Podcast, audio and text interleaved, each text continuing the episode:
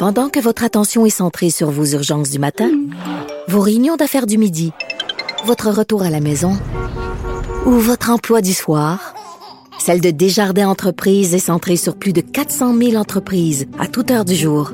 Grâce à notre connaissance des secteurs d'activité et à notre accompagnement spécialisé, nous aidons les entrepreneurs à relever chaque défi pour qu'ils puissent rester centrés sur ce qui compte, le développement de leur entreprise.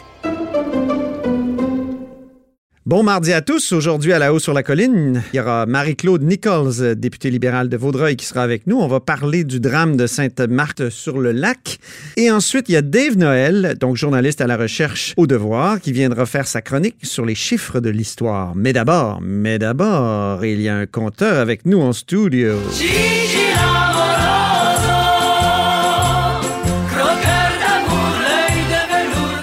Eh oui, on devrait peut-être euh, le surnommer l'enquêteur ou l'inspecteur Gibault. Bonjour Jean-François Gibault. Bonjour Antoine. Accessoirement directeur de la recherche euh, à QMI. Et euh, donc, on va reparler des frigos, ce qu'on pourrait appeler le frigo gate. Pourquoi je dis le frigo gate? C'est parce qu'on a découvert hier, et tu as découvert, que le gouvernement, en mettant en place cette espèce de système de récupération des électroménagers, créait un monopole privé sur la récupération de frigos et d'électroménagers.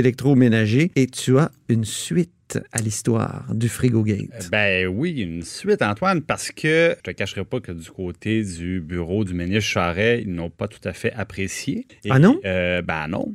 Alors, euh, je pense qu'ils sont, ils sont un peu au fait maintenant qu'il y, a un problème de cohérence. D'abord parce qu'on ne veut jamais créer de monopole, point. Encore moins un monopole privé qui fonctionne à l'argent public. Et évidemment, il n'y a toujours pas de réponse quant au fait que M. Bonardel, il y a dix ans, accusait le propriétaire de cette entreprise-là de détournement de fonds publics et demandait des enquêtes à son sujet. Bon. Par contre, ce qu'on m'a dit, on, est revenu euh, hier soir en me disant, euh, c'est pas un monopole. Il y, aurait trois autres entreprises qui peuvent faire ça, euh, enlever la mousse isolante des vieux appareils en récupérant les gaz à effet de serre très puissants qui se trouvent à l'intérieur. Parce que ce qu'on avait dit hier, c'est qu'il y avait juste une entreprise. Il y avait seulement qu'une entreprise avec une technologie unique. Bon, et donc ils me disent non, il y en a, trois autres, tu te, trompes. Ben, j'ai dit très bien, est-ce que je peux avoir le nom des entreprises?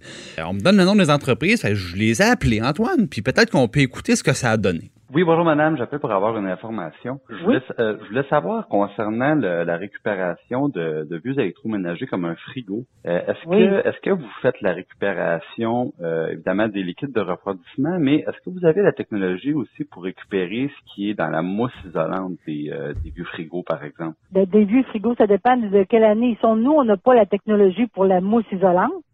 Et oui, c'est ça. On n'a pas la technologie pour les mousses isolantes. On est dans quelle entreprise, Jean-François? Une entreprise de Québec. Là, évidemment, mon, mon objectif ici, c'est pas de pas de donner de la difficulté à ces entreprises-là, mais essentiellement, dans aucune des trois entreprises, on, m'a dit oui, on est capable de faire ça.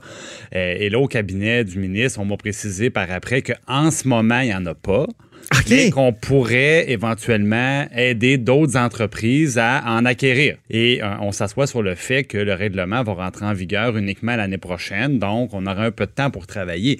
Sauf que j'ai pas trouvé personne pour me dire quelle L'année prochaine, c'est janvier? L'année prochaine, non, c'est plus tard un petit peu. OK. Plus tard dans l'année, 2020. Et j'ai pas trouvé personne pour m'identifier une autre technologie que celle de Pursfera qui peut arriver au même résultat. Ceci dit, ce qui est spécial aussi, c'est que je comprends que dans les sommes qui ont été annoncées hier, on a léger détail, oublier les coûts de transport des appareils. Puis là, on s'entend, quand on parle de frigo ou de congélateur, c'est assez lourd, c'est volumineux, donc les frais de transport sont importants. Alors, mm. si ça représente un 20 ou 30 dollars de frais de transport par appareil pour en disposer, est-ce qu'il va être pris à même le montant annoncé par euh, M. Charette? Est-ce qu'il faudra l'ajouter? Est-ce que ça sera refilé au consommateur? C'est vraiment pas clair. Mm-hmm. L'autre chose qui est assez évidente... Parce que juste pour dire que hier, quand tu nous as parlé de ça, tu as dit qu'il y a peut-être d'autres techniques qui font que au lieu de déplacer tout un frigo, on déplace juste la mousse.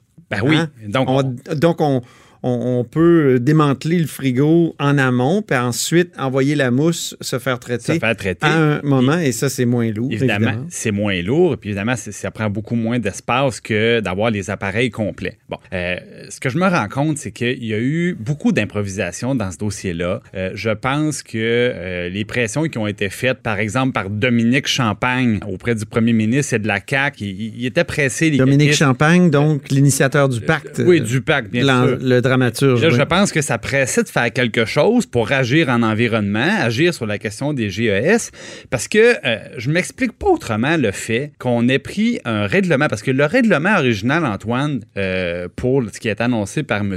Charette, c'est un règlement qui avait été euh, prépublié sous le gouvernement libéral à l'époque.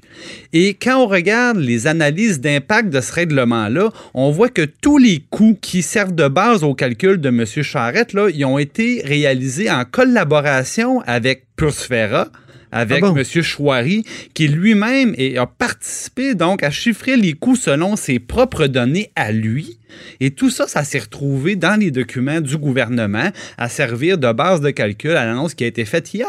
Et le gouvernement, en ressuscitant ce vieux règlement-là, évite de lui-même avoir à recommencer la période de prépublication où les gens peuvent émettre des avis. Ah oui, OK. Ah, absolument. Donc, on a sorti ça des boulamites d'un vieux tiroir libéral, je pense, parce que ça pressait de dire on fait quelque chose contre les changements climatiques. Si la CAQ était prête euh, finalement à donner une sorte d'avantage à quelqu'un qui avait été pris dans l'affaire des fiers. Ben, qu'ils avaient eux-mêmes dénoncé. Ben oui. Et l'autre chose, c'est que la CAQ s'était opposée à ce que les, frais de récupération soient chargés aux consommateurs. Donc là, ce qu'ils ont dit, on dit, ben Eureka, on va payer à la place des consommateurs, quoique c'est les, les mêmes consommateurs qui payent des taxes, qui payent des impôts, il n'y a pas de miracle. Euh, donc, donc, Est-ce qu'il n'aurait pas été mieux de faire une vraie consigne, en l'occurrence? Ben, la vraie consigne, Antoine, c'est ça qu'il voulait éviter. Une vraie consigne, c'est que je paye un montant à l'achat de, ma laveuse, de mes pneus, de ma bouteille de, euh, de ma bouteille de vin, par exemple. Mais ça donne tout un incitatif ah. aux gens pour rapporter pour, pour bien gérer leurs déchets. Oui. Je trouve. Sauf que quand notre... C'est l'avantage de la consigne. Mais quand notre argument politique numéro un, c'est de dire qu'on est le gouvernement ah euh, qui euh, donne de l'argent aux familles, qui on parle du portefeuille des familles, on allège la facture, ben euh, politiquement, c'est pas super payant de dire Hey, savez-vous quoi, on va faire augmenter le prix des électroménagers. je pense que c'est ça qu'ils ont voulu éviter. Mais le problème, c'est que ça a été fait un peu vite. Puis là, il manque de. Il manque de, de, de, de de, maturité et de vérification à ce dossier-là. On verra pour la suite des choses comment euh, les, nombreux, les nombreux points d'interrogation qui restent vont trouver réponse. Super. Merci beaucoup, Jean-François Gibault, notre compteur, notre inspecteur, notre enquêteur et, accessoirement directeur de la recherche à QMI. Voilà.